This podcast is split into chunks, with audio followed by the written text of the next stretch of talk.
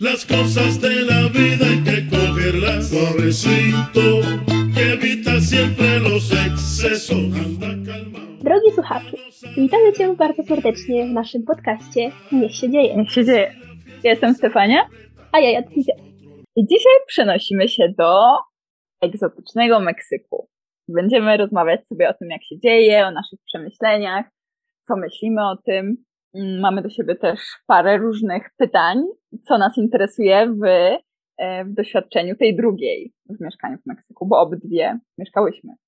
Tak jest. Dlatego też będzie to po prostu rozmowa dwóch przyjaciółek z dwóch krańców świata i po prostu podzielimy się z Wami naszymi przemyśleniami, jak to naprawdę jest mieszkać w tym słynnym Meksyku, który słynie z tequili, Agave, no pikantności, z narcos, z pikantności, właśnie z sombreros, z mariachi, super plaże.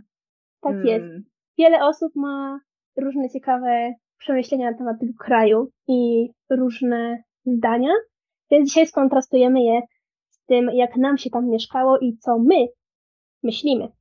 Ale zanim zaczniemy, może byśmy się tak pokrótce przedstawiły. Mhm. Dobrze, no to ja jestem Stefania. W tym momencie jestem w Hiszpanii, w Alcalá, gdzie spędzę najbliższe pół roku studiując i stu- studiuję administrację zarządzania zasobami ludzkimi na stopniu magisterskim. Poznałyśmy się na licencjacie na lingwistyce dla biznesu z angielskim i hiszpańskim. I jakoś tak po tym roku tych studiów wylądowałyśmy razem w W Hiszpanii. tak. I tam właściwie te nasze drogi się tak bardziej zeszły i bardziej, można powiedzieć, te światopoglądy gdzieś połączyły. Zrobiłyśmy kilka e, wspólnych podróży.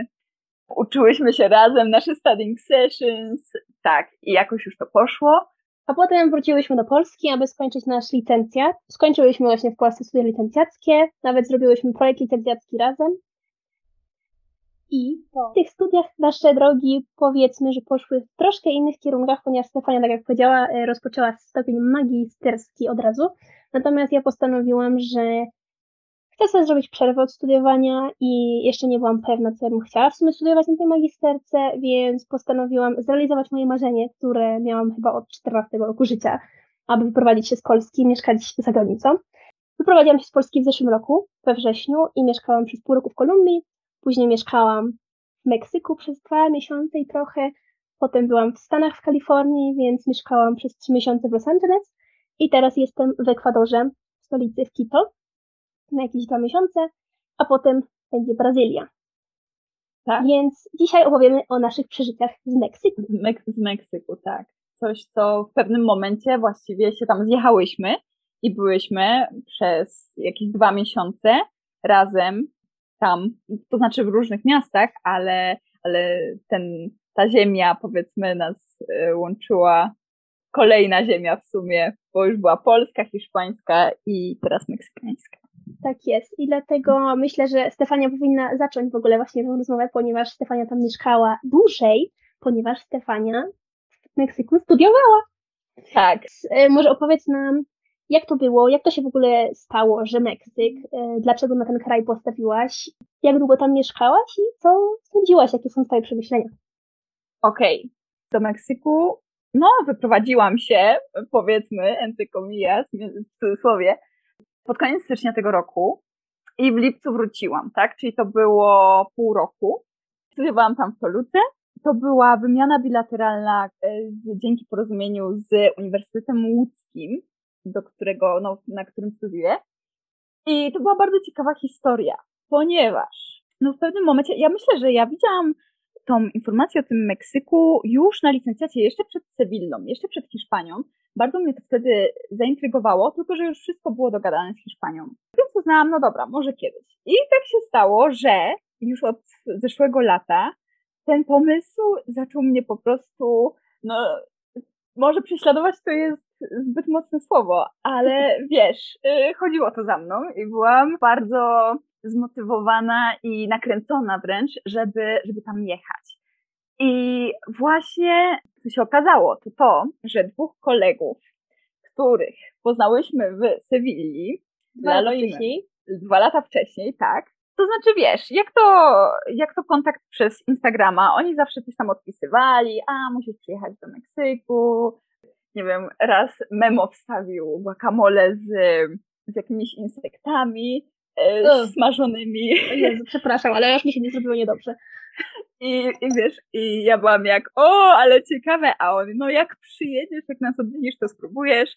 Więc zawsze ten kontakt gdzieś był, no i nagle okazało się, że ten uniwersytet, to znaczy ja już zaczęłam proces aplikacji i się okazało w pewnym momencie, że oni są z Toluki, oni są z tego uniwersytetu i oni są z tego wydziału, że po prostu dwie osoby dosłownie, to znaczy Meksykanów w Hiszpanii to ja poznałam może no tak do 20, nie wiem dokładnie ilu, tak? Tak powiedzmy między 10 a 20, ale to były dwie osoby takie najbliższe mi w sumie, w sensie najbliższe po prostu najbliżsi Meksykanie, o, w jaki sposób załapaliśmy ten kontakt. Ponieważ to jest najciekawsze, że my się przecież poznaliśmy na dwa tygodnie, nie, na chyba tydzień przed tym, kiedy oni wracali już. I widzieliśmy się dosłownie trzy razy w życiu. Trzy razy w życiu. Więc, no co, wylądowałam w tej Toluce. Oni mnie odebrali. Z kwiatami, pamiętam. Z kwiatami, z wielkim bukietem kwiatów, tak gdzie to już było dla mnie jak, wow, to znaczy naprawdę czułam się bardzo ciepło przyjęta i tak naprawdę to właśnie to się przewija przez cały rozdział meksykański. Właśnie tak, i oni po ciebie pojechali, bo Toluca, tak. to Toluca to Toluca, ale ty przyjechałaś do Mexico City, czyli do DF, tak. do stolicy Meksyku. Tak, to jest około 50 kilometrów myślę od Toluki, w sensie Ciudad de Mexico i Toluca to jest 50 kilometrów mniej więcej odległości. Oni mi mówili, że tak, że cię odbierzemy w ogóle wiesz, już wszystko po prostu mi obiecywali, ale ja, wiesz, jak to my ogólnie zawsze, ja miałam już przygotowane swoje autobusy, tak czy inaczej, żeby ewentualnie jechać sama. Trzeba mieć szczególnie, szczególnie z latynosami, tak? To tak. wiemy. Bo to jednak jest troszeczkę inne, można powiedzieć, um, przywiązanie Myślenie. do danego słowa, tak. I tak jak my, powiedzmy, się zobowiążemy do czegoś, to ogólnie w Polsce już jak coś obiecamy, że tak przyjadę po ciebie, to to by było troszeczkę, wiesz... Nieuprzejme, żeby tego... Nieuprzejme nie dotrzymać, tak. tak. Tam jednak jest troszeczkę inna. Chociaż właśnie to, co... Też zależy od osoby, ale ogólnie zależy, ja się z Tobą tak. zgadzam, że Latynosi nie mają, wydaje mi się, że niekoniecznie mają takie samo poczucie odpowiedzialności i może zobowiązania jak my. Może mi się to wydaje, może ja tylko generalizuję, ale... Wiesz co, ja zauważyłam, że dużo rzucałem trochę takich słów na wiatr. Ja bym bardzo chciała powiedzieć, że Meksykanie jednak e, tak jak poznałam ogólnie jako naród, że dotrzymują tego słowa, ale zauważyłam, że mimo wszystko rzucają słowa na wiatr, ponieważ jak z kolei była kwestia, żebym już się e, ewa ewakuowała, to ja to tak mówię sobie potocznie, tak, żebym się ewakuowała z tego Meksyku, no bo jednak z tymi wszystkimi walizkami i to, to jest troszeczkę taka ewakuacja, trochę taka specjalna akcja i misja, to, to wiesz, to już powiedzmy się mnie pytały osoby niektóre, nie wiem, profesora się mnie pyta i tak dalej, a to nie wiem, kiedy jedziesz i tak dalej i była jak, a to nie wiem, to ja cię odwiozę, w ogóle ja ciebie odwiozę z doktorem Juanem Carlosem, nie? A później już w ogóle nie było tematu. Temat, tak, w ogóle nie było tematu. Wiesz, ani nie sprawdziła daty, to później się okazało, że to była środa, więc oni pracowali, gdzie ja to sobie później przeanalizowałam i doszłam do tego wniosku, że prawdopodobnie to będzie w ogóle, wiesz... Niemożliwe. No właśnie, żeby nie powiedzieć niemożliwe, tak, bo by musieli wziąć urlop, którego też już na przykład profesora nie miała, bo wykorzystała na tam, nie wiem, chorą wnuczkę i tak dalej. Tak. Więc, no, więc tak słowem wstępu bardzo zrobiła się, wiesz, szufladkowa i, i jakiś taki kontekst przynajmniej dałyśmy, nie? Ale szufladkowa opowieść no jest to bardzo złożony temat i złożone doświadczenie. Ale bardzo tak. ciekawe. Natomiast ja przyleciałam do Meksyku w tym roku, w, kiedy to było? W marcu. Tak, przyleciałam do Meksyku w marcu i również przyleciałam do Mexico City, ponieważ tam latają loty. I przyjechałam do Toluki autobusem. Spędziłam jeden dzień właśnie w Mexico City, potem przyjechałam autobusem. I to jest bardzo ciekawa historia, ponieważ Stefania miała mnie odebrać z terminalu Lalo, czyli właśnie z kolegą i Stefania pojechała na wycieczkę i koniec końców tak. przedłużyła i Stefania nie przyjechała, więc bardzo jestem wdzięczna Lalo, że po mnie przyjechał, bo to no. już było późno, to już była 19 chyba, czy 20, więc wracać taksówką z terminalu, który też nie ma zbytnio dobrej sławy w Toluce, no to mm chyba bym się trochę bała, przyznam szczerze, więc, mm -hmm. więc mnie odebrał. I spędziłyśmy razem właśnie dwa tygodnie w Toluce i to było dla nas niesamowite, ponieważ ostatni raz się widziałyśmy w, we wrześniu Polsce. w Polsce. W Polsce. Tak. Tak, to było zdecydowanie niesamowite, tak zobaczyć się. Właściwie pierwszy raz, tak, um, nasze drogi, można powiedzieć, nie to, że przypadkowo, ale w jakiś sposób niezależny sposób, zeszły się właśnie tak daleko od, od ojczyzny, żeby właśnie powiedzieć domu, bo już wiemy, że ten to dom jest... się. Ja bym, go nie, naz... ja bym go nie nazwała już domem. Ja e, bym nazwała domem, ale właśnie jednym z wielu, które, które mam. W każdym razie właśnie e, też nawiązując do tych terminali autobusowych i w ogóle właśnie do tego zobowiązania, że miałam i się okazało, że się nie wyszło, e, to właśnie ten terminal, w ogóle dowiedziałam się, że ogólnie w Latynoameryce, coś czego ja nie wiedziałam jadąc, i tam w ogóle wynajęłam na początku mieszkanie z Airbnb właśnie blisko terminalu autobusowego. Ja z moją perspektywą wydawało mi się to coś bezpiecznego, w sensie o, fajnie, blisko terminalu, mogę chodzić pieszo i jeździć sobie autobusami po różnych miastach. Wiadomo, oczywiście z pełną dozą ostrożności, ostrożności tak, ale że będę mogła to robić w sposób niezależny. Później okazało się, że właśnie terminal i zona terminalu autobusowego podobno w większości miast, jak nie we wszystkich w Latynoameryce, to jest po prostu jedna z najbardziej niebezpiecznych zon w ogóle miasta. Bo tam się po prostu skupiają, tam jest duża rotacja ludzi, tam się skupiają kieszonkowcy, tam się skupiają po prostu różne środowiska. Jest tam dużo turystów. Tak, a osoby no, najbardziej uprzywilejowane nie, z kolei nie podróżują autobusami tam, tak? Więc y, faktycznie coś, co nikt mi wcześniej o tym nie powiedział, ja też nie, nie zwróciłam na to uwagi, może nie wiem, nie, nie pomyślałam o tym, wzięłam troszeczkę taką europejską kalkę, za, zaaplikowałam, że to jest po prostu no, zona taka mm, wygodna. O. Nie, nie myślałam o tym, czy bezpieczna, czy nie, bardziej myślałam o wygodzie. A co do tego, że ci nie odebrałam, no to właśnie po, pojechałam na wycieczkę z kolei z innymi e, Meksykanami, z innymi e, znajomymi i mówili mi tak, wrócimy, nie wiem, o 20 powiedzmy, czy o 19, tak mniej więcej, że ja, ja miałam wrócić na godzinę przed twoim przyjazdem, a koniec końców wróciliśmy jakieś 4 godziny później, czy w ogóle wiesz, jechaliśmy jakąś dziwną drogą po ciemku, w ogóle tak, niekoniecznie miałam na to tam wtedy wpływ, e, a właśnie to a propos też tego słowa i tego i godzin, no, i godzin i, i dotrzymywania jakichś planów dnia. I zobowiązań. Tak. Ja bym to podsumowała jednym słowem. Meksyk. po prostu Meksyk. ale Meksyk, ale Meksyk. No tak, ale wiesz, że ja oczywiście absolutnie nie mam tego za złe. Ja tylko to o tym wspominam, bo to była dość ciekawa tak. historia, że właśnie Stefania miała mnie odebrać, końcu końców nie mogła. Więc spędziłyśmy razem właśnie dwa tygodnie w Toluce, rozmawiając, mieszkając i mamy też bardzo ciekawą historię do opowiedzenia, ale o tym dowiecie się dopiero w następnym odcinku. Więc mieszkałyśmy razem tam przez dwa tygodnie, a ja potem się przeprowadziłam do innego miasta. Przeprowadziłam się do Querétaro. To jest miasto, którego nikt nie zna. ja sama też go nie znałam wcześniej. To jest miasto w e, środkowym Meksyku, jakieś 3-4 godziny autobusem od stolicy. I moja kochana Stefania mnie, mi właśnie poleciła to miasto, ponieważ e, przyznam szczerze, że do Meksyku się zbytnio nie przygotowałam. Trochę to potraktowałam tak nonszalancko, bo stwierdziłam, że a, mam już trójkę znajomych w Meksyku, w sumie czwórkę, to jak coś, to się po prostu zapytam Stefanii albo Lalo i po prostu oni mi pomogą, więc nie muszę robić takiego bardzo dużego researchu, takiego jak zrobiłam przed Kolumbią, bo do, do wyprowadzki do Kolumbii to się przygotowałam miesiącami. No i to był troszkę błąd, chociażby jeżeli chodzi o kulturę, o czym wspomnimy myślę, że później, na temat szoków kulturowych. I Stefania mi właśnie doradziła, że Querétaro mogło być super miejscem dla mnie, ponieważ przewijało się to w rozmowach z Meksykanami, że to jest po prostu bardzo bezpieczne miasto i że jest tam bardzo ciepło, więc taki mój klimat, ja po prostu bardzo nie lubię zimnych miejsc i że jest tam bardzo ładnie, no i że blisko, ponieważ drugą opcją była Merida. Merida jest na południu, już na Yucatanie. Tak. I jak sprawdzałyśmy loty, to były one wyjątkowo drogie, o, bodajże 400 zł chyba bym zapłaciła w jedną stronę i stwierdziłam, że po prostu nie chcę sobie takich kosztów na siebie przyciągać, narzucać, Aha, narzucać ponieważ będę w Meksyku dosłownie dwa miesiące, więc nie chciałam po prostu wydawać takich pieniędzy na, na samolot.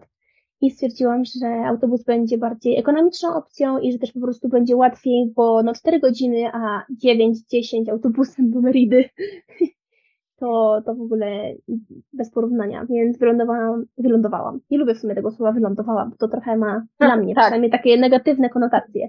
Wybrałam Querétaro, Trochę odbiera tą odpowiedzialność, prawda? Twoją Tak. e, decyzyjność. dokładnie, a ja wybrałam Querétaro koniec końców. Miałam różne opcje i wybrałam. Też mi po, polecałaś Guadalajara, więc E, Koniec końców ja uważam, że Querétaro to była najlepsza opcja, bo Tak. tak, Guadalajara wtedy też nie wiedziałam, z czym to się je. Wszyscy właśnie, tak jak e, wspomniałaś, polecali to Querétaro, e, a ta Guadalajara też mnie ciągnęła, ale była już dalej, pamiętasz? To było Tak. już 5-6 godzin autem, czy właśnie autobusem, a wtedy to był też taki czas, kiedy ty miałaś dużo przeprowadzek, ja też.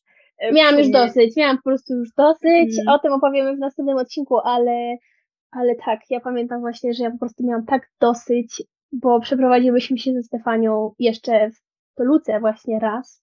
I pamiętam, jaka ja byłam zła, że muszę się znowu wypakowywać z walizki. I to nawet nie na długo, bo na jakieś 2-3 tygodnie, a potem znowu tę walizkę pakować i znowu jechać. Mhm. Więc to jest takie męczące, ponieważ to jest właśnie takie życie na walizkach. Nie jesteś w stanie Mhm. rozpakować wszystkich swoich rzeczy. No, A ja, tak, a ja cię totalnie wtedy rozumiałam, bo to było coś, co ja przychodziłam już wtedy od wielu, wielu miesięcy w sumie, co, co dwa tygodnie, później e, po prostu to było ciągle życie na walizkach, co dwa tygodnie inne miejsce i koniec końców w Meksyku myślałam, że też właśnie odetchnę, a dobrze wiemy, jak to się skończyło, że pierwsze trzy miesiące to były pierwsze trzy, właściwie pierwsze dwa miesiące to były trzy różne mieszkania, ale o tym kiedyś już opowiemy. Więc Dokładnie. przeprowadzki kierowały nas obydwie w tej burzy mózgów na e, praktyczne rozwiązania. I no właśnie, jak już skoro przyszłyśmy do tego Querétaro, to jak byś skonfrontowała w takim razie te opinie? Tak jak właśnie wszyscy polecali w Toluce, mówili, ach, jedź do tego Querétaro, jedź do tego Querétaro i ustaliłyśmy, że właściwie to, to Querétaro czemu nie dla ciebie, prawda? To koniec końców spełniło to twoje, no może nie oczekiwania, ale wiesz, po prostu potrzeby i jak to się wszystko rozwinęło. Jak ci się podobało życie w Querétaro? Powiem, że tak i nie. W sensie podobało mi się tam mieszkanie i to było bardzo wygodne, ponieważ ja mieszkanie znalazłam tam na Airbnb, ponieważ nie miałam ochoty szukać mieszkania na jakichś lokalnych stronach. Zwłaszcza, że Stefania, ty mi opowiadałaś o swoich przygodach, że te mieszkania mogą być naprawdę tanie, ale jakość ich już pozostawia wiele do życzenia. Standard. Mhm. Więc ja po prostu bardzo nie chciałam się w to wplątywać, szukać na lokalnych stronach, więc po prostu znalazłam sobie bardzo fajne mieszkanie na Airbnb i stwierdziłam, że wynajmę sobie przez Airbnb na miesiąc, a później skontaktuję się po prostu bezpośrednio z właścicielem. Więc to jest taki protip ode mnie, że to jest najprostsze, żeby sobie po prostu znaleźć na Airbnb, bo tam jest po prostu bardzo dużo opcji i to są dobre opcje. Z reguły to są dobre standardy, nie zawsze oczywiście, ale można znaleźć coś fajnego i po prostu wynająć na jakiś określony czas, a potem po prostu prosić, poprosić właściciela, żeby wynająć bezpośrednio, nie przez Airbnb, ponieważ Airbnb ma bardzo wysokie teraz opłaty za czyszczenie, za Kom- limpienie. i, I w ogóle, i komisję, nie? I komisję. A Tak. kto ci kochana ten protip sprzedał? No, nie jestem pewna. Wydaje mi się, że ty mi mówiłaś o tym, że oni dostają pieniądze dopiero na koniec. To też, to też po wyjeździe i też jest komisja. Na przykład, ja już nie wiem ile to jest, ja myślę, że to jest po prostu procentowa, bo to się w końcu robi kilkadziesiąt euro w sumie. Tak, Za, to znaczy, jeżeli to jest płacone wtedy w euro, czy właśnie tak, żeby porównać, to ja mogę nawet powiedzieć, ile zapłaciłam, bo przez Airbnb ja za pierwszy miesiąc zapłaciłam Tak. bodajże około 1700 zł, a poza Airbnb to już wyszło jakieś 1200 coś. To to jest 500 Mm. zł różnicy, to jest kupa kasy. Mhm. Więc, e, więc zdecydowanie to jest e, dobry sposób i byłam bardzo zadowolona z tego domu. Ten dom był fantastyczny, dwupiętrowy, bardzo dużo przestrzeni, miałam bardzo fajny pokój, taki jasny, bardzo ładny, podwójne łóżko, wygodny, nawet z biurkiem. Tylko niestety internet mi tak dobrze nie działał w pokoju, żeby pracować. A, bo w sumie nie wspomniałam, co ja robię. W sumie ja pracuję jako nauczycielka angielskiego, hiszpańskiego, uczę online.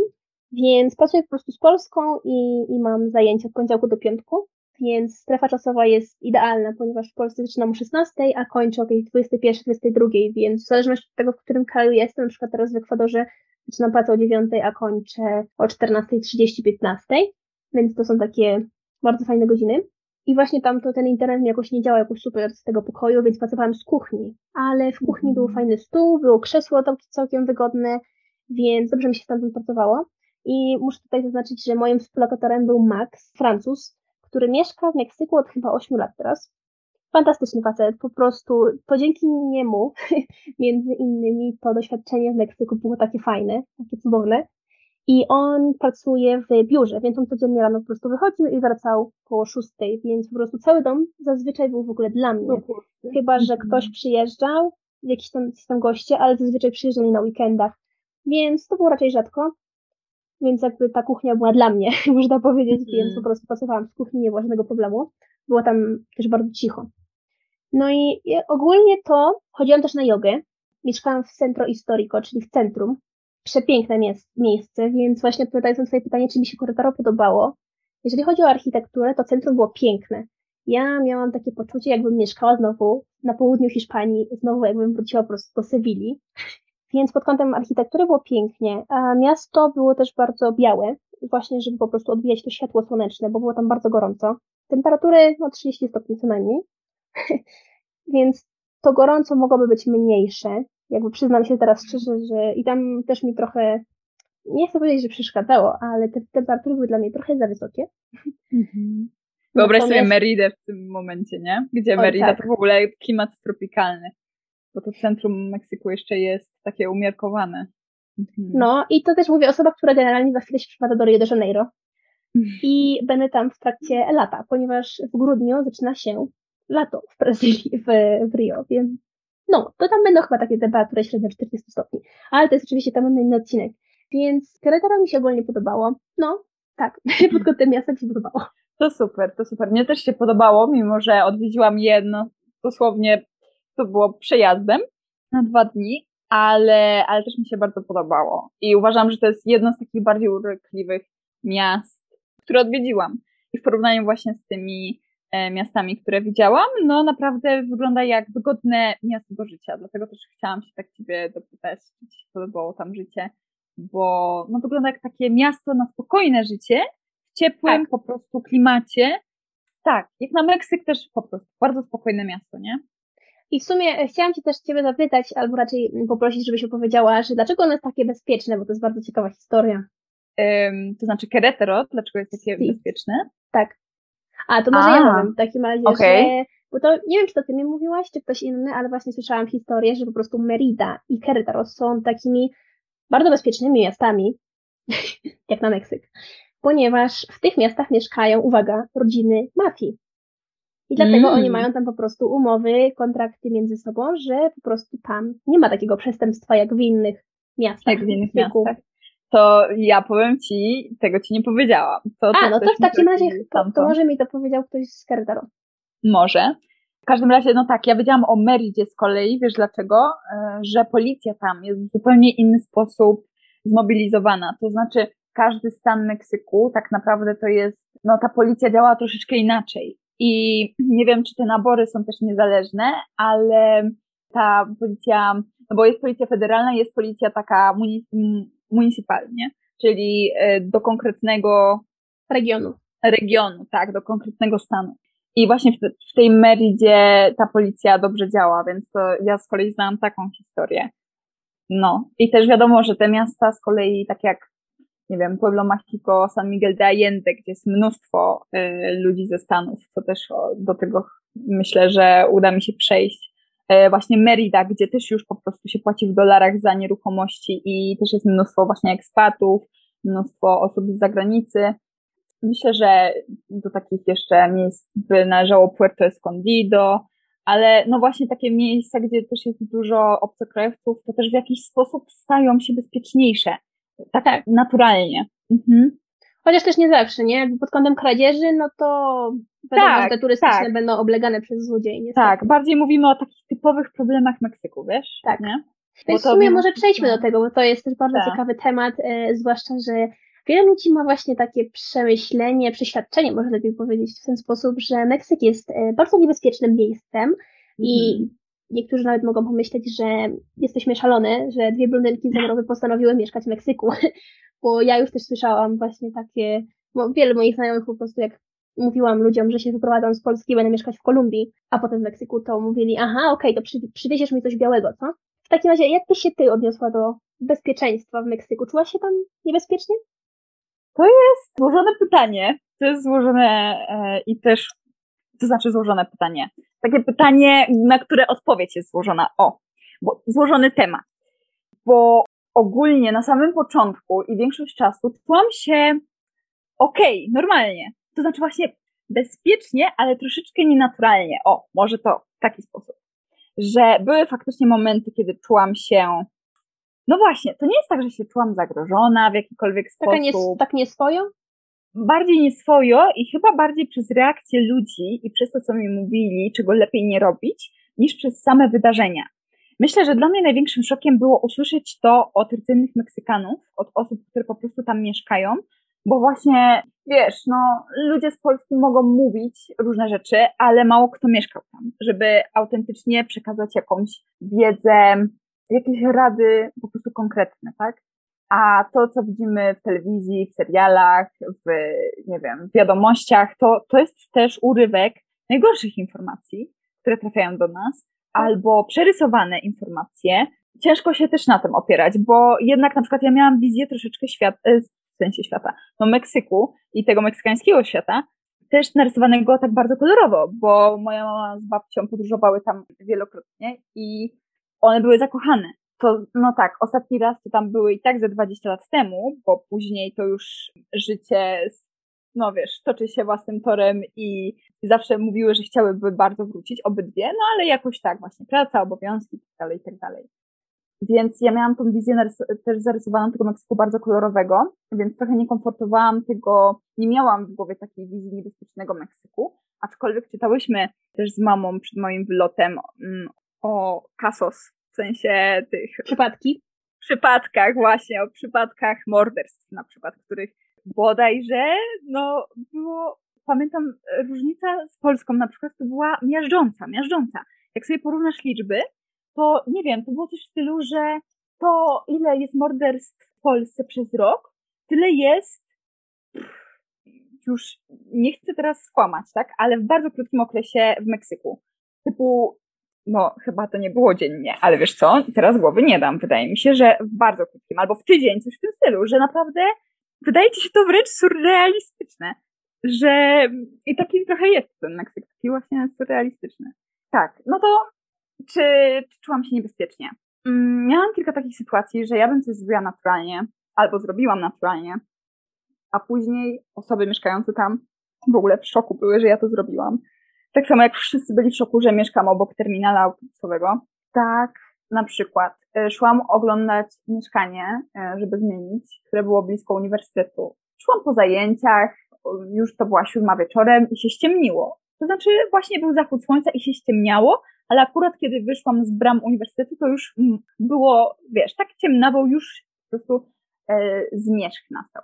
I szłam sobie normalnie, ponieważ było to po prostu kilkaset metrów, bardzo blisko jakieś kilka minut pieszo. Musiałam przejść przez taką kładkę nad ulicą, żeby nie zostać potrąconą przez szalone samochody, po prostu to była wielka, szeroka ulica. I na tej kładce robiłam sobie zdjęcia, to znaczy sobie, robiłam zdjęcia tej ulicy, tych gór wokół i wysłałam te zdjęcia do Lalo. I szłam sobie dalej. A on, jak mnie zaczął od razu odpisywać, gdzie ja jestem, czy te zdjęcia są teraz, żebym schowała telefon, żebym wysłała mu swoją lokalizację ja byłam jak człowieku, Jezu, spokojnie, nie? I później ile razy opowiadałam tą historię ludziom, tyle razy oni byli w szoku, że ja coś takiego zrobiłam, że ja się w ogóle na to odważyłam. E, odważy, o, odważyłam w cudzysłowie, ponieważ dla mnie to było normalne. I zaznaczmy tu, że ja wiedziałam, że się nie chodzi po ciemku w Meksyku i ja tego nie robiłam. Ja nawet do sklepu nie wychodziłam. To było też jedno z takich pierwszych wyzwań, żeby się nauczyć tak planować dzień, żeby już później po zmierzchu nie, nie wychodzić sama, tak? Żeby na przykład tak. kupić, jeżeli będę chciała coś na kolację, to muszę to kupić przed zmierzchem, krótko mówiąc. No, chyba, że później bym jechała z koleżanką autem, tak, do sklepu, ale później już nie ma opcji. Tak, chodzić. ja robię to samo. Ja wieczorami nie wychodzę, chyba, że wychodzę z kimś. Tak, tylko, że akurat właśnie trochę to moje poczucie bezpieczeństwa było zupełnie inne, ponieważ wydawało mi się, że blisko uniwersytetu, w obrębie gdzieś 7 minut pieszo, to jest to naprawdę mm, bezpieczna zona. Po prostu. ja uznałam, że zona uniwersytecka to jest bezpieczna zona, że wokół mieszkają sami studenci i tak dalej. To się okazało. Okazało się, że jest to też niebezpieczna zona, ponieważ przez studentów, którzy właśnie, w sensie przez studentów, y, to jest źle powiedziane, po prostu złodziejaszki lub osoby po prostu, które chcą właśnie, czy, y, czy muszą ze swoich jakiejś sytuacji życiowej po prostu okraść kogoś, tak żeby cokolwiek zjeść, jak to, jak to mi tłumaczyli y, lokalsi. No, czyhają na te, na laptopy, na telefony i kto, kto to nosi na pewno? Studenci. Więc przez to, przez ten cały, przez tą całą sytuację, jakby stworzyła się, można powiedzieć, taka, no taka zona, właśnie dosłownie mieli mapę na uniwersytecie, uniwersytet i właśnie ta zona wokół i czerwone takie kółka, gdzie najwięcej okradają, rozumiesz? O, to nie wiedziałam, wow. No i właśnie tam były te dwie kładki w tych zonach zaznaczonych i profesora też jak usłyszała, co ja zrobiłam, to była po prostu w szoku. W ogóle wszyscy byli w szoku. I nie to, że ja się czułam niebezpiecznie, ja, ja się czułam, ja poszłam, nic mi się nie stało i wszystko było ok.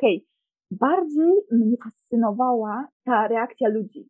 I tak samo jak kiedyś nie zaznaczało mi się, żeby Uber podjechał pod całą bramę uniwersytetu, tylko dosłownie ze 200-300 metrów dalej. Ja bym szła pieszo pod ogrodzeniem uniwersytetu, wsiadłabym nadal pod tą, wiesz, pod miasteczkiem uniwersyteckim, tylko po prostu nie przy bramie.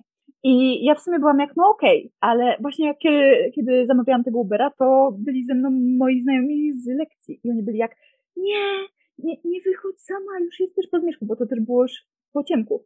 I takie reakcje najbardziej na mnie wpływały, że ja na samym początku tak troszeczkę z nieświadomości, można powiedzieć, że wiedziałam, co się dzieje, ale uznawałam, no przecież to nie jest tak, że wyjdę kawałkiem buta z bramy uniwersytetu czy z domu i coś się od razu dzieje, prawda? To w ogóle tak nie jest.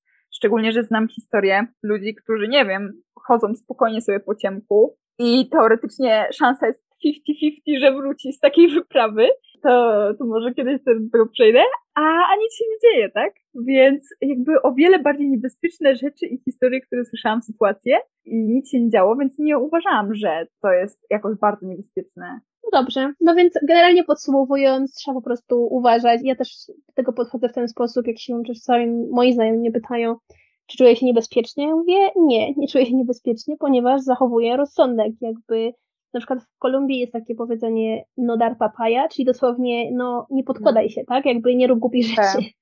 Bądź, bądź rozsądny, czyli na przykład nie chodzisz z telefonem. Jakby to są takie rzeczy, które dla nas, Europejczyków, mogą się wydawać takie trochę właśnie surrealistyczne, myślę. Ponieważ w takich krajach jak właśnie Meksyk, Kolumbia, to Ekwador, nie chodzisz z telefonem po ulicy. Po prostu. -hmm. Nie wysyłasz komuś audio, nie dzwonisz do kogoś, nie odpisujesz na SMS-y, nie chodzisz z otwartym Google Maps. A, pamiętasz, że to robią, ale tak. to ma swoje ryzyko. Pamiętasz, Pamiętam. że ja tak na początku właśnie, jak jeszcze do tego w tym marcu dotarłaś, gdzie ja już byłam dwa miesiące w sumie tam i ja nadal, ja chodziłam przez te dwa miesiące spokojnie, tak jak mówię, robiłam sobie zdjęcia na moście, gdzie okradają studentów z telefonów i laptopów, nie? Tak, gdzie na, na tym samym moście, kilka miesięcy później, e, jak e, z mostu jedna studentka schodziła, e, próbowali ją wciągnąć do furgonetki. I, no więc właśnie. I, a podobno wcześniej y, właśnie studentki się skarżyły i był nawet protest w Toluce y, przez to, że wiele studentek i chyba nawet studentów zwracały uwagę, że ktoś robi zdjęcia tym osobom na tym moście. W sensie, że po prostu jest to, wiesz, czuli się zagrożeni, że to już kilka osób zauważyło, jak nie, kurczę, kilkadziesiąt, że po prostu są osoby, które robią zdjęcia tym studentom. Nieźle, do tego nie wiedziałam. No więc, a ja cała happy, idąca po nocy, bo wydaje mi się, że blisko uniwersytetu, nie? Bo dosłownie był wielki teren miasteczka uniwersyteckiego i tam, gdzie na rogu się kończyło, tam się zaczynał ten most. Ta kładka. Tak. Znaczy, teraz może nawiążę trochę do innego kraju, ale właśnie jeżeli chodzi o niebezpieczeństwo, to ostatnio właścicielka tutaj w Ekwadorze mi powiedziała, jak wychodziłam do sklepu, tak, szłam do sklepu? Chyba tak. I miałam plecak ze sobą. I ona mówi, nie bierz plecaka. A ja mówię, ale idę do sklepu. A ona mówi, im mniej rzeczy masz na sobie, tym lepiej. I A, powiem tak, więc ja jakby tutaj stosuję taką podwójną, powiedzmy, zasadę ostrożności. Na przykład, jeżeli idę do sklepu do spożywczego, to po prostu zakładam plecak i na ten plecak zakładam kurtkę. Żeby go aż tak bardzo nie było widać, chociaż w jedną stronę, no, no bo potem jak wracam ze sklepu, Tak. to wiadomo, on jest tak wypchany, że nie będę przecież chodziła y, z plecakiem pełnym zakupów spożywczych, na to kurtka, bo to będzie wyglądało jakbym była jakimś wielbłądem. więc, więc może bez przesady, jakby do tej pory nic mi się oczywiście nic nie stało, ale tak jak mówisz, wszystko zależy od miejsca i od czasu, Tak. bo to jest też bardzo dużo szczęścia. Trzeba mieć bardzo dużo szczęścia. Na przykład w Kolumbii miałam dosłownie trzy sytuacje jakieś podbramkowe i to też takie bardziej z mojej głupoty właśnie niż, że po prostu ktoś mi bardzo źle życzył. O tym opowiemy też w innym odcinku. Y, No a w Meksyku bo to chyba czułam się niebezpiecznie tylko raz. O tym. I to jest temat na cały To jest temat na kolejny. Tak, to jest temat na cały odcinek. Wiesz co, y, tym plecakiem przypomniałaś mi o chyba moim takim pierwszym zetknięciu, że właśnie jakiś locals mi radzi coś innego, ponieważ to, co ja chciałam zrobić, było niebezpieczne. Mianowicie, y, jak chciałam iść do Walmartu mm, pierwszy raz i to było jakieś 15 minut pieszo. I normalnie już y, wychodziłam z plecakiem i się mnie zapytała y, ta właścicielka, to było w ogóle to pierwsze mieszkanie, się mnie zapytała, gdzie idę. Ta właścicielka w ogóle super miła, super właśnie taka pomocna. Ja myślę, że ona też w jakiś sposób, nie wiem, nie wiem, mam wrażenie, ja w pewnym momencie w ogóle myślałam, że ci ludzie, jakim cudem oni tak bagatelizują w cudzysłowie tą całą sytuację. Z jednej strony ci mówią, nie idź do tego Walmartu z tym plecakiem, bo miałam bardzo podobną sytuację, to znaczy ona się mnie zapytała, jaką drogą chcę iść. Ja jej pokazałam na Google Maps, jak mi pokazuje, a ona mówi, wiesz co, nie, to idź ulicą, a nie chodnikiem. A ja byłam jak, co, co w ogóle się dzieje? Tym bardziej, że kilka dni wcześniej mój kolega mi powiedział, żeby, że jest niebezpiecznie jeździć rowerem, bo ludzie jeżdżą jak opętani tam. To ja nagle mam chodzić tam pieszo ulicą, jak ludzie jeżdżą tam niebezpiecznie, a nie chodzić chodnikiem? I się jej zapytałam, ale dlaczego? A ona, bo jak będziesz szła chodnikiem, to to jest blisko właśnie takich e, sklepików, straganików i oni ci, oni cię okradną, na pewno cię okradną. No chyba, że to możesz ewentualnie mieć ten e, plecak trzymać na brzuchu. Albo iść do innej drogi, do głównej drogi i to jest troszeczkę dłuższa, wiesz, trasa, ale... I ona mi właśnie tak to poleciła i to było pierwszy moment, pierwsze takie dotknięcie, że jakiś lokal jest po prostu mi doradza coś innego, bo ta opcja, co ja chciałam obrać jest po prostu, że mnie na pewno okradną.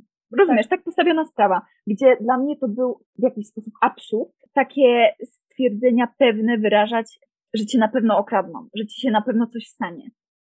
Mo- może to jest taka trochę paranoja też, a może to jest po prostu bardzo dobra znajomość swojej kultury, swojej... Ja myślę, że to drugie trochę bardziej, sytuacji. aczko i nie, wiesz co, ja się z tobą zgadzam. Ja uważam, że to jest po trochę, po trochu i to, i to, bo moje przemyślenie jest takie, że lokalsi tutaj w Latynoameryce bardzo dobrze znają swoje tereny. Po prostu. Oni potrafią ci powiedzieć, słuchaj, możesz iść tą ulicą, aż do tej ulicy. Czyli ten blok jest bezpieczny, ale następna ulica, tam już nie idź.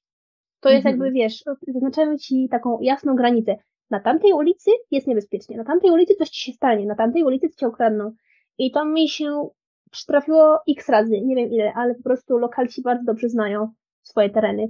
Więc myślę, że właśnie tym tematem możemy zakończyć temat bezpieczeństwa. Bezpieczeństwa, tak. I może byśmy przeszły do kuchni, co? Jakby to jest też temat, który wiele osób No interesuje.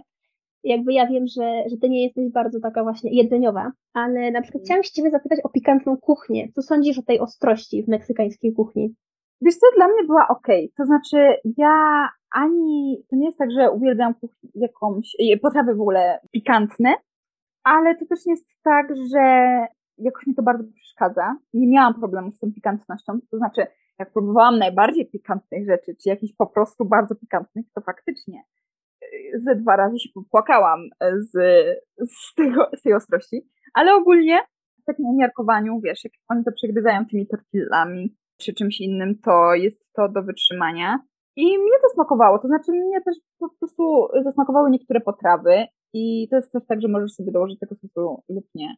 Więc w sumie z takich ulubionych przysmaków to mm, bardzo mi zasmakowały tamales ogólnie. Tamales.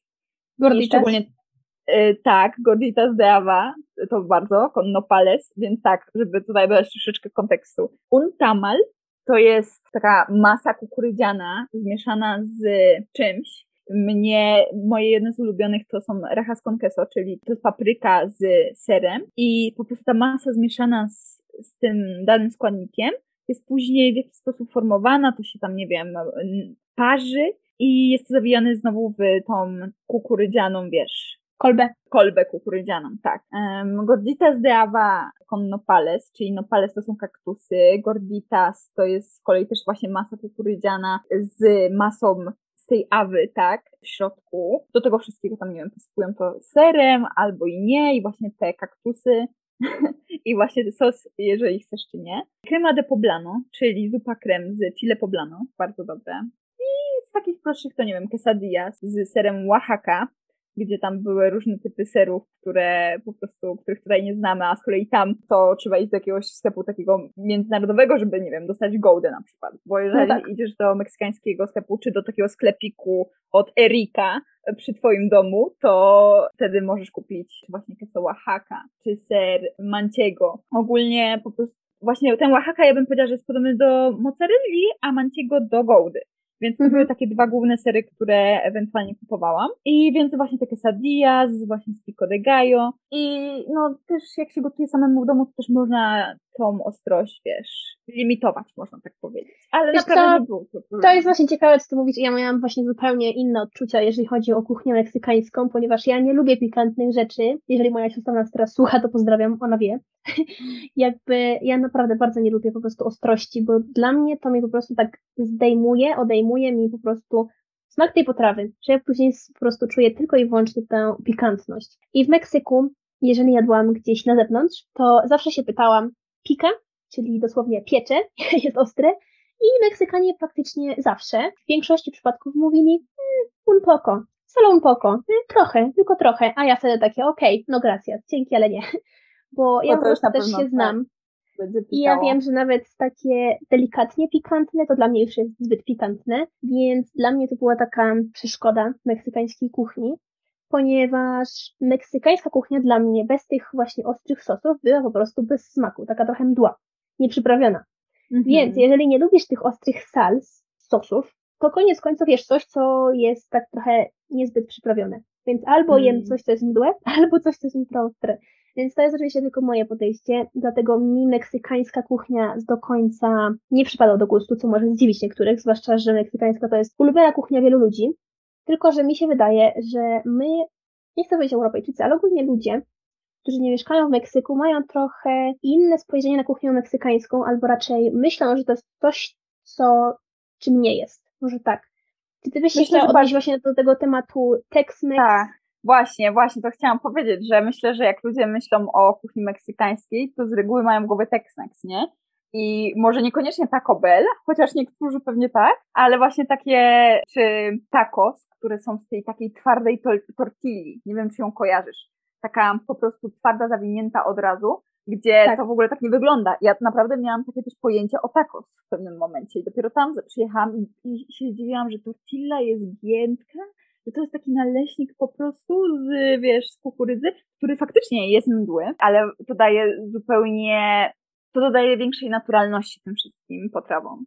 No, zdecydowanie kuchnia meksykańska, taka meksykańska, gdzie jeszcze niektóre potrawy są naprawdę prekolumbijskie, że oni to gotowali i jeszcze ci rdzeni mieszkańcy Meksyku to są po prostu, wiesz, czy amarantus, czy właśnie kukurydza i różne formy tej kukurydzy. Wiele z tych rzeczy po prostu w jakiejś formie dotrwało aż do dzisiaj i to zostało tak zaadoptowane. A to Tex-Mex to już jest taki trochę fast food. Amerykański. Ameryk ta, z, zamerykanizowany, po prostu zamerykanizowane jedzenie meksykańskie, że takie troszeczkę zrobione na bardziej niezdrowe. Tak. Hmm. Mi się wydaje, jeżeli dobrze pamiętam, to Lalo mnie wyśmiał, jak się mnie na samym początku jakoś zapytał, jakie jest moje ulubione danie. Ja chyba mu powiedziałam, że burritos. I on mówi, he, to nie jest meksykańskie. Po, powiem Ci, że ja ani razu nie jadłam burrito tam. Ani ja razu. Chciałam, chciałam spróbować, ale nie, w ogóle jakoś się nie udało. Nie udało tak samo tak. jeszcze trzeba tutaj zaznaczyć, że my nie jemy mięsa i to jest, przyznam szczerze, że dla mnie to było trochę trudne, w sensie jedzenie mięsa w Latynoameryce jest trochę trudne, ale do zrobienia, jeżeli mhm. chodzi o jedzenie na zewnątrz. Bycie na diecie wegańskiej jest bardzo trudne, albo wręcz niemożliwe, przynajmniej dla mnie. Mhm. I w Meksyku przyznam się szczerze, że tak, tutaj mogę powiedzieć, jakby ja nie jem mięsa, ale raz się skusiłam na taco z mięsem, ponieważ pamiętam, że wyszliśmy wtedy z półtora godzinnej sesji jogi i byliśmy po prostu mega zmęczeni i ja po prostu czułam potrzebę, że muszę coś zjeść porządnego i dużego. i chłopaki chcieli pójść na tacos, na takie tacos po prostu uliczne. I ja wiedziałam, że w takim straganiku ulicznym ten gościu nie zaproponuje mi nic nadzwyczajnego wegetariańskiego. Jedyne, co bym wtedy mogła zjeść, to by były quesadillas, które bardzo lubię, ale no nie najesz się tym, sorry. Ewentualnie możecie dorzucić, nie wiem, może trochę guacamole. Więc przyznam się szczerze, że wtedy spróbowałam faktycznie tego mięsa meksykańskiego, muszę przyznać, że było bardzo dobre. No, ja się nie skusiłam, w ogóle mnie to nie kusiło, szczerze mówiąc, jeszcze widzieć, jak oni to mieszali i tak dalej. To jest prawda, to myślę, że jeżeli by wpuścić kogoś z... Sanepidu? Oj, nie, nie mówię o tym. Proszę cię. Nie, na pewno, na pewno. Ale no dlatego też y, właśnie to jest taki temat, o którym profesora mi często mówiła, że wiele osób się dziwi, jak to jest, że ci Meksykanie tak mało zarabiają, a na wszystko im starcza i że też większość dni, jak nie codziennie, jedzą poza domem. Właśnie dlatego, że jest mnóstwo właśnie takich stoisk, no nie chcę powiedzieć nielegalnych restauracji, ale, ale właśnie tak jest I, i jakoś to się kręci, tak? Jedni zarabiają po prostu pieniądze, inni mają przygotowane jedzenie smacznie i domowo, i, domowo i, i tanio. A też jest taka kwestia, że właśnie Meksykanie, że lokalsi, w ogóle tak jak mówisz, e, latynosi, oni wiedzą właśnie też, gdzie jeść. Oni wiedzą, że ja jem u tej pani odkąd się urodziłam, dosłownie. Seniora de Gordites, popatrzmy, czyli Lalo, który od 20, nie wiem, 3 lat był jeszcze zabierany jako dziecko po prostu i mnie też tam zabrał i cała rodzina je u tej seniory i to są najlepsze Gordites dla nich i oni nie jedzą nigdzie indziej w Fruty Gorditas, bo oni wiedzą, że u tej pani się nie pochorują, że ona, że po prostu jest to sprawdzone i tak dalej. I jedzą tam. I tylko, i to jest blisko ich domu i w ogóle super. I tak Dokładnie. tak samo się, jak jadą do jakiegoś miasta, to też mniej więcej mają to wypróbowane, bo zazwyczaj podróżują do tych samych miast albo tych samych, nie wiem, ośrodków, hoteli, do takich sprawdzonych miejsc. Więc albo się pytają lokalsów, gdzie coś zjeść. Czyli to jest też w sumie taka ich kolektywna kultura, nie? Że takie tak. zapytaj się, co, co poleca, gdzie zjeść. Że woli to, niż e, szukać w Google Maps czy cokolwiek. No. To jest prawda. Jeszcze właśnie co do tego sanopidu i tak dalej, to ja bym chciała jeszcze nawiązać może do lodu. Pamiętam jak my szłyśmy na spacer i ja stwierdziłam, że chciała, że w sumie chciało mi się bardzo pić i chciałam sobie coś kupić na ulicy i tam były takie te lemoniady, micheladas i tak dalej i one są w Meksyku w takich wielkich kubłach po prostu, że oni robią taką mieszaninę takiej lemoniady w takim wielkim kuble z lodem i po prostu potem dostajesz na przykład taki litrowy plastikowy kubek tego. I ty wtedy powiedziałaś, wiesz co, ja nie wiem skąd jest ten lód, ja nie chcę. Mhm. Tak, ja w ogóle byłam przyzwyczajona już wtedy, że okej, okay, że może mi się chcieć pić, może cokolwiek, ale ja nie kupię czegoś niesprawdzonego z ulicy. I to tak. się nasłuchałam dużo o tym i też mnie bardzo zaskoczyło, jak ty w sumie, z jaką naturalnością e, z kolei ty kupiłaś i chciałaś, wiesz, pić i tak dalej, bo ja szczerze mówiąc nie miałam do tego zaufania. No, a w sumie, jeżeli chodzi o takie właśnie przyjemne strony Meksyku, to właśnie chciałam Cię zapytać, bo często wspominasz z takim lekkim rozrzewnieniem właśnie -hmm. Meksyk i Twoją meksykańską rodzinę, z którą mieszkałaś, profesorę. I chciałam Cię zapytać, co najbardziej Cię urzekło w tym kraju, co w nim kochasz. Tak, Wiesz co? takie kilka pół tak, punktów.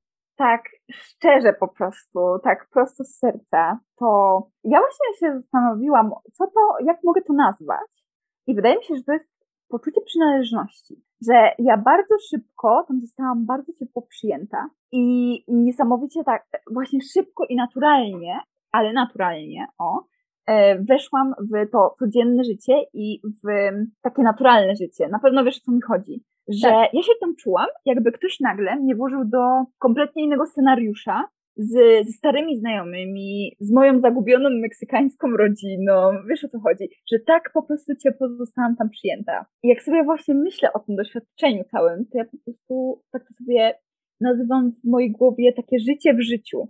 Że to było naprawdę takie zupełnie inne życie, krótki jakiś czas, tak jakby ktoś mnie naprawdę włożył do zupełnie innego scenariusza. I to było tak zupełnie inne od tego wszystkiego, co przeżywałam w Europie ogólnie, bo tutaj już Polska, Hiszpania, w ogóle nie wiem, podróże po ogólnie krajach europejskich, tak naprawdę to wszystko jest takie naturalne dla nas, to jest nasz kontekst. Przynajmniej dla mnie. Właściwie to wiem, że wszędzie sobie na spokojnie poradzę i że wszystko jest bardzo podobne, architektura jest bardzo podobna. Co chcesz z jedzenia, to tak samo. W ogóle wiesz, jak się poruszać, krótko mówiąc. I ta mentalność tak samo. Ja po prostu się tam czułam, jakby ten grunt, który tam miałam, był budowany latami, a nie tygodniami, tak jak naprawdę było. Rozumiesz? Mhm. To jest fajne, właśnie jak y, czujesz się przyjęta od samego początku. To nie jest łatwe. Jakby ja z czym, ja z tym czasami mam problem, ponieważ jak się zmienia miejsce zamieszkania tak często, ludzie też myślą, że to są same po prostu róże, kwiatki, cudownie i w ogóle, mm. a też nie zawsze tak jest, ponieważ też się czasami czuję samotnie, ponieważ no jeżeli jesteś w nowym miejscu, to nie zawsze jest prosto poznać ludzi, bądź też założyć przyjaciół, jakby poznać mm -hmm. przyjaciół, mm -hmm. bo żeby to była faktycznie przyjaźń, to potrzebne są fundamenty, potrzebna jest jednak tak. większa doza czasu i pewne doświadczenia. I jak zmieniasz właśnie miejsce zamieszkania, tak jak ja, co powiedzmy 2, 3, 6 miesięcy, to to jest właśnie największy minus tego, że jak już sobie ustaliłaś taką bazę i się mhm. już czujesz dobrze w jakimś miejscu, tak. to potem przychodzi ten okres, ten moment, kiedy musisz wyjechać i zostawiasz to wszystko, zostawiasz to wszystko, co skonstruowałaś, wszystkich ludzi, których poznałaś właśnie w tym miejscu i zaczynasz od nowa. Jakby zaczynasz z powrotem tak. from scratch. Tak, zdecydowanie. I wiesz co, wydaje mi się, że tutaj zdecydowanie bardzo pomogło to, że po pierwsze ja już jechałam mając dwóch znajomych, mimo że naprawdę my się widzieliśmy bardzo mało razy w życiu, ale wiesz, ten kurczę kontakt mimo wszystko przez social media, to ja, w jakiś sposób wiesz, że wydaje ci się, że chociaż trochę znasz tego człowieka.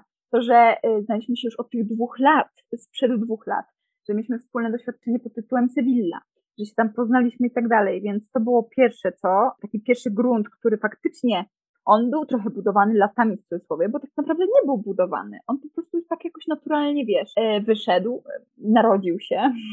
A druga sprawa to to, że koniec końców wylądowałam mieszkając z moją profesorą, która też, ta nasza relacja była krótka, no bo poznałyśmy się w lutym, kiedy zaczęłam mieć z nią lekcję i już po niecałych dwóch miesiącach za, zamieszkałyśmy razem, co ona mnie uratowała z kolei, więc to była, właściwie nas uratowała, więc tak. to była taka też przygoda, trochę taki element e, adrenaliny, coś co też łączy, wydaje mi się, wiesz, że to jest jednak, że ona nas uratowała, że a wcześniej już miałam super z nią kontakt, że wiesz co, to też jest kwestia otwartości danego człowieka, że ja byłam z nią szczera, że jej opowiadałam, ona się mnie zawsze pytała, jak ci idzie w Meksyku, a jej zawsze opowiadałam po prostu wszystko, co mi się wydarzyło w ostatnim tygodniu.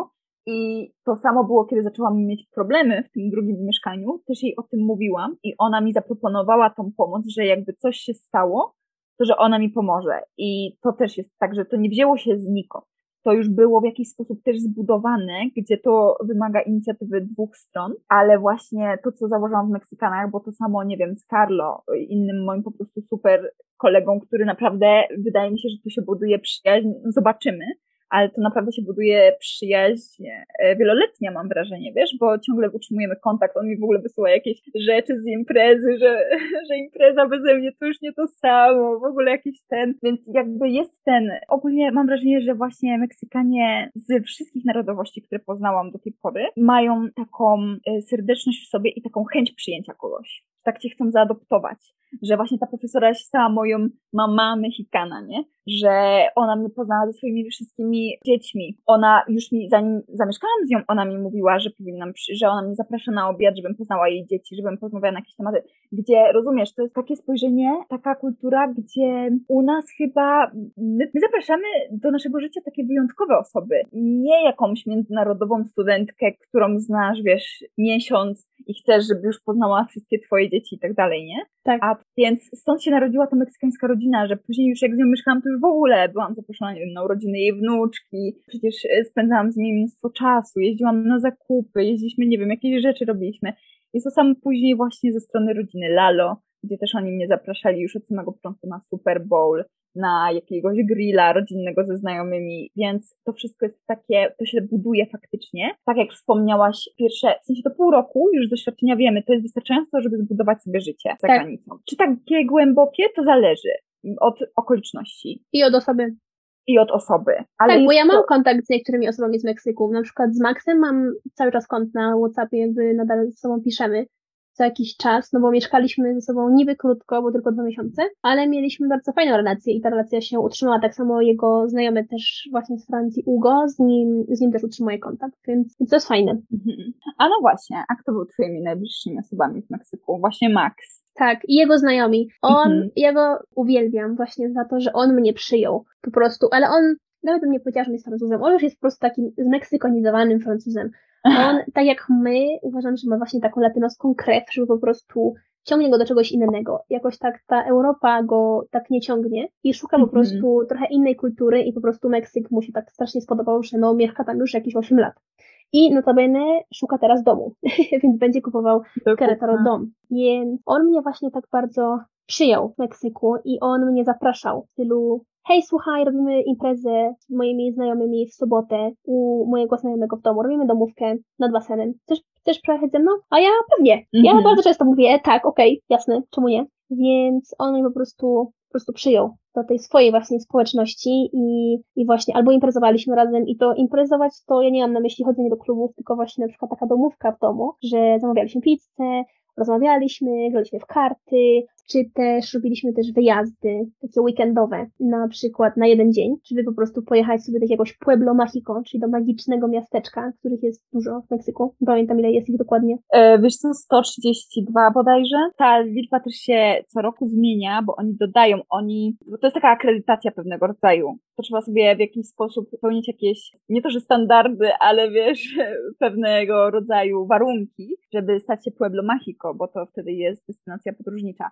I jeżeli właśnie ma jakiś zabytek, mm, jest związany w jakiś sposób z historią, wtedy dostaje tą akredytację. I z każdym rokiem oni akredytują kolejne miasteczka, bo to po prostu jest właściwie w ciągłym takim e, procesie odkrywania. No, w każdym razie. Tak, no to więc właśnie jeździliśmy do tych Pueblos Mágicos, a byliśmy też w DF-ie, właśnie w Mexico City. Byliśmy w, zobaczyć też piramidy w Teotihuacan. Fantastyczne. To, to jest chyba to, co na mnie jakby zrobiło największe wrażenie. Te piramidy Mm. były niesamowite, po prostu sam fakt, kiedy one zostały stworzone i przy jakiej technologii, który, której nie było wtedy, nie? Taką, którą mamy Mhm. teraz, i jakie one są duże, i jakie one są idealne, w sensie takie symetryczne i równe. To było niesamowite. Jak to się też zachowało do dzisiejszych czasów, więc jak to musiało być po prostu stworzone, zbudowane z takich niesamowicie trwałych materiałów, więc no przyznam szczerze, że ten Teotihuacan mi naprawdę zrobił na mnie największe wrażenie chyba w Meksyku i Tak, ja dzięki też- temu dużo e, podróżowaliśmy po Meksyku z chłopakami, Mhm. no i i tak właśnie to były moje najbliższe osoby, zdecydowanie chłopaki właśnie z Francji, ale też moja społeczność z jogi, ponieważ moja instruktorka jogi, Tania, cudowna osoba, właśnie Meksykanka, ona mnie tak niesamowicie przyjęła po prostu właśnie tej grupy i ja ją uwielbiam właśnie za to, bo była właśnie, od razu się zainteresowała właśnie skąd jestem, na jak długo jestem w Meksyku, co mam tutaj robić i tak dalej. Ja chodziłam właśnie do niej na jogę dwa razy w tygodniu i to było niesamowite, jaką ona tworzyła społeczność wokół siebie, bo to były zawsze te same osoby, które przychodziły na te treningi jogi. I ona tworzyła właśnie taką wspólnotę i to był taki krąg przyjaciół. Oni, a potem my, jak właśnie mnie przyjęli do tego swojego grona, wychodziliśmy na, na piwo, na chelas, jak to się mówi w Meksyku, albo chodziliśmy właśnie na tacos, albo do baru, czy coś, coś się napić, albo poszliśmy też potańczyć raz, więc właśnie ona mnie też bardzo, bardzo mnie miło Ogólnie, ogólnie to jest taka kultura, co ci daje właśnie to poczucie przynależności, prawda? Trochę tak, no. To się do tego, co do tego się zgadzamy bardzo. I ostatni No. punkt Tak. to jest hashtag overrated. A, okej. zachwalane przez wszystkich, co nie wywarło na tobie dużego wrażenia. Wiesz co, no to San Miguel de Allende. To jest, y, myślę, że słyszałaś. Pojechałaś nawet, tak. Wszyscy mówią, jedź, jest wspaniale. Jest to bardzo ładne, bardzo sympatyczne miasteczko. Y, Na pewno się zgodzisz. Tak. Ale ono wygląda jak jakiekolwiek turystyczne miejsce. I jest tak zalane przez obcokrajowców. I szczególnie właśnie gringos, czyli Amerykanie. Amerykanie, którzy są e, momentami nawet niesympatyczni. Nie mówiąc też o cenach, gdzie pamiętam, szukaliśmy restauracji z Lalo i ja byłam jak, ja pitole, czy to są ceny po prostu Mek- w Meksyku, czy my nadal jesteśmy w Meksyku? Miałam wrażenie, jakbym była w Stanach, bo jak sobie to przeliczałam na dolary, to to mniej więcej tak wyglądało, że tak od 15 dol- dolarów wzwyż zaczynał się posiłek, gdzie dobrze wiemy, że jak na meksykańskie warunki, to, to jest mnóstwo pieniędzy. Bardzo drogo. To jest bardzo drogo, więc już wszystko tam wzrosło. Pamiętam, miałam też taką sytuację, bo na Airbnb nie podało numeru domu i było tylko Street View. I Lalo parkował, a ja wyszłam, włączyłam, szukałam tego domu, włączyłam to Street View i wiesz, tak jak Street View, zatrzymuje się, e, jakby zaczynasz przed jakimś miejscem. Więc zadzwoniłam do tego domu, które ewidentnie Street View pokazywało, że to jest ten dom. I zadzwoniłam tam i wyszedł jakiś pan, zaczęłam po hiszpańsku, on w ogóle ni pani maju, nie? Więc od razu się przestawiłam na angielski I on w ogóle, wiesz, on wie co to Airbnb, w ogóle bardzo niesympatyczny i już po akcencie widać było, że, że właśnie ze Stanów. I w pewnym momencie chyba pojął, że to, że Airbnb, co to jest Airbnb? Powiedział, że nie, że oni tutaj w ogóle czegoś takiego nie, ma, nie mają i wiesz, i zatrzasnął drzwi. I to była taka pierwsza sytuacja naprawdę niesympatyczna, e, w sensie ktoś niesympatyczny w Meksyku, no i to był Amerykanin. Więc to San Miguel de Allende bardzo, jakby, mam też bardzo dobre wspomnienia z San Miguel de Allende, e, bo to też był po prostu e, bardzo klimatyczna mm, wycieczka. Ale jeśli chodzi o overrated, to bym powiedziała o tym, że... Wiesz co, no tak jak też powiedziałaś, że to jest miasteczko jak każde inne turystyczne. Może się z tym nie zgodzisz, ale jakby ja wszystkie te miasteczka Pueblos Mágicos, które widziałam, to dla mnie one wszystkie były po prostu zbudowane na tę samą modłę, przepraszam. Wiesz co, y, ja bym powiedziała, ja nie, nie zgodzę się, ale faktycznie w sensie, wiesz, to była taka sama architektura rzeczy. tak naprawdę, jakieś łuczki, e, plac, fontanna w środku, trochę drzew. A wiesz, a wiesz, a najlepsze w tym wszystkim jest to, że to wszystko jest właśnie pod e, wpływem tej Hiszpanii. kultury, tak, w sensie stylu kolonialnego i po kolonizacji i to właśnie wszystko pod wpływem Hiszpanii. A najlepsze jest to, jak wysłałam zdjęcia, ale nie wiem, wysłałam zdjęcie teraz de, wiesz, Alcalá, temu Lalo, a on był jak, no wygląda jak Querétaro. W sensie to jest... No właśnie, ale ja miałam dokładnie taką samą myśl, mi wysłałaś ten sam filmik i ja mówię, wow, wygląda jak z Querétaro. Mhm. Naprawdę. Tak? I to ale jest wiesz, właśnie ale... ta rzecz, że to jest Hiszpania, tak. Meksyk, po prostu to jest ten sam styl, właśnie kolonialny, ze względu na hiszpańską konkistę. I ja też nie będę tutaj absolutnie mówić złych rzeczy na temat Meksyku, bo tu nie o to chodzi, bo Polska też jest taka sama. W sensie, jak się zastanowisz nad tym, to nasze miasta też w wielu przypadkach są po prostu identyczne albo podobne. Mhm. Tak, i wiesz, ale no właśnie w Meksyku to też wpływa na to, że, że to jest taki, nie, nie chcę powiedzieć obcy wpływ, ale to jest taki niewygodny temat, prawda? Że to było troszeczkę takie niechciane, cała tak. ta kolonizacja i nadal to jest, a no kiedy Hiszpanie przyjechali, kiedy, na, kiedy tutaj do nas dojechali. Tak wiele osób nadal się wyraża na ten temat. Tak, no i to jest to też... też ciekawy temat w ogóle na odcinek osobny właśnie. Mhm. Jak postrzegamy Krzysztofa Kolumba i odkrycie cudzysłowie Ameryki. Ameryki w Europie, tak. jak to oni postrzegają w Ameryce. Więc o tym I w ogóle o historii. Tak, tak, i w ogóle jak historia różnie jest przedstawiana w różnych częściach świata, bo się okazuje, że jednak nie mamy tej, tej samej historii wszędzie, uniwersalnej, tylko każdy kraj uczy się innej historii. Dokładnie.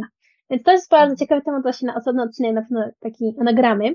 I myślę, że właśnie dziś, dzisiaj dotarłyśmy już do końca naszej historii na temat życia w Meksyku. Mam nadzieję, że się Wam on spodobał. Tak, i zapraszamy do kolejnego odcinka o tym, jak wylądowałyśmy na ulicy w nocy w Meksyku, wyrzucone z mieszkania.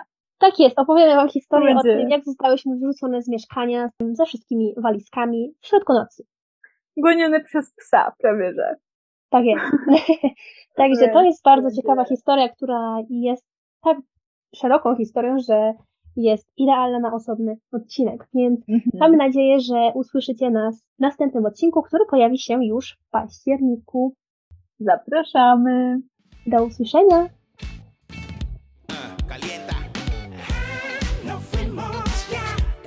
bailar